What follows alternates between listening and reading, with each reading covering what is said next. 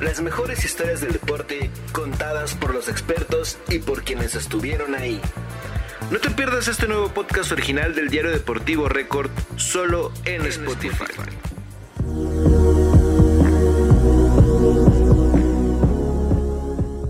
¿Por qué debería? Esa es la pregunta con la que el futbolista senegalés Sadio Mané responde a los constantes cuestionamientos sobre cómo gasta los millones de euros que percibe como jugador de Liverpool.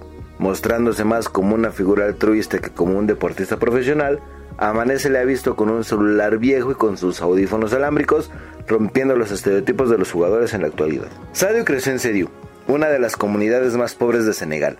A los 15 años fue llevado por uno de sus tíos a una prueba en Dakar, donde inmediatamente quedó dentro de los seleccionados en la academia Generation Foot. Desde ese momento su vida cambió. En 2011, cuatro años después de su incursión en Dakar, fue fichado por el Metz de la Ligue 2 en Francia, donde rápidamente causó buenas impresiones y levantó el ánimo de los clubes europeos para ficharlo. Se cuenta que cuando marcó su primer gol, en enero del 2012, había llamadas telefónicas de agentes de manera diaria preguntando por el futuro del entonces joven Mané. Ese mismo año, el Salzburgo de la Liga Profesional de Austria firmó al senegalés por una cifra estimada en 4 millones de euros. Inversión que no tardaría mucho en redituar para el cuadro austriaco, pues como si se tratara de un videojuego, apenas un año después abandonó dicho club para incorporarse a las filas del Southampton inglés, por una cifra cercana, según Transfer Market, a los 23 millones de euros.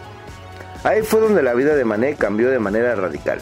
Sus sueldos comenzaron a ser altos y vio una oportunidad de, como él dice, regresarle algo a la vida por todo lo que le da.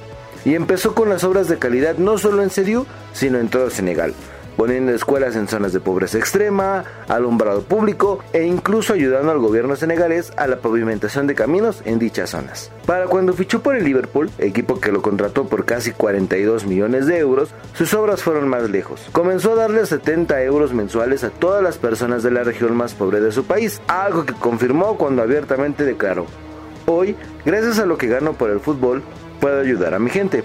Construimos escuelas, hospitales, un patio de recreo y suministramos ropa, zapatos y comida a las personas que viven en pobreza extrema. Mané ha dejado la vanidad de ser futbolista de lado.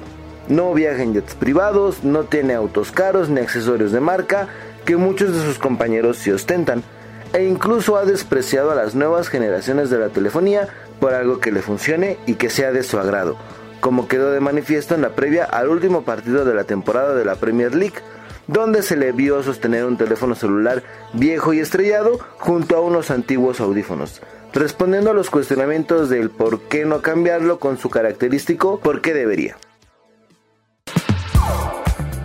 Las mejores historias del deporte contadas por los expertos y por quienes estuvieron ahí. No te pierdas este nuevo podcast original del diario deportivo Record solo en Spotify.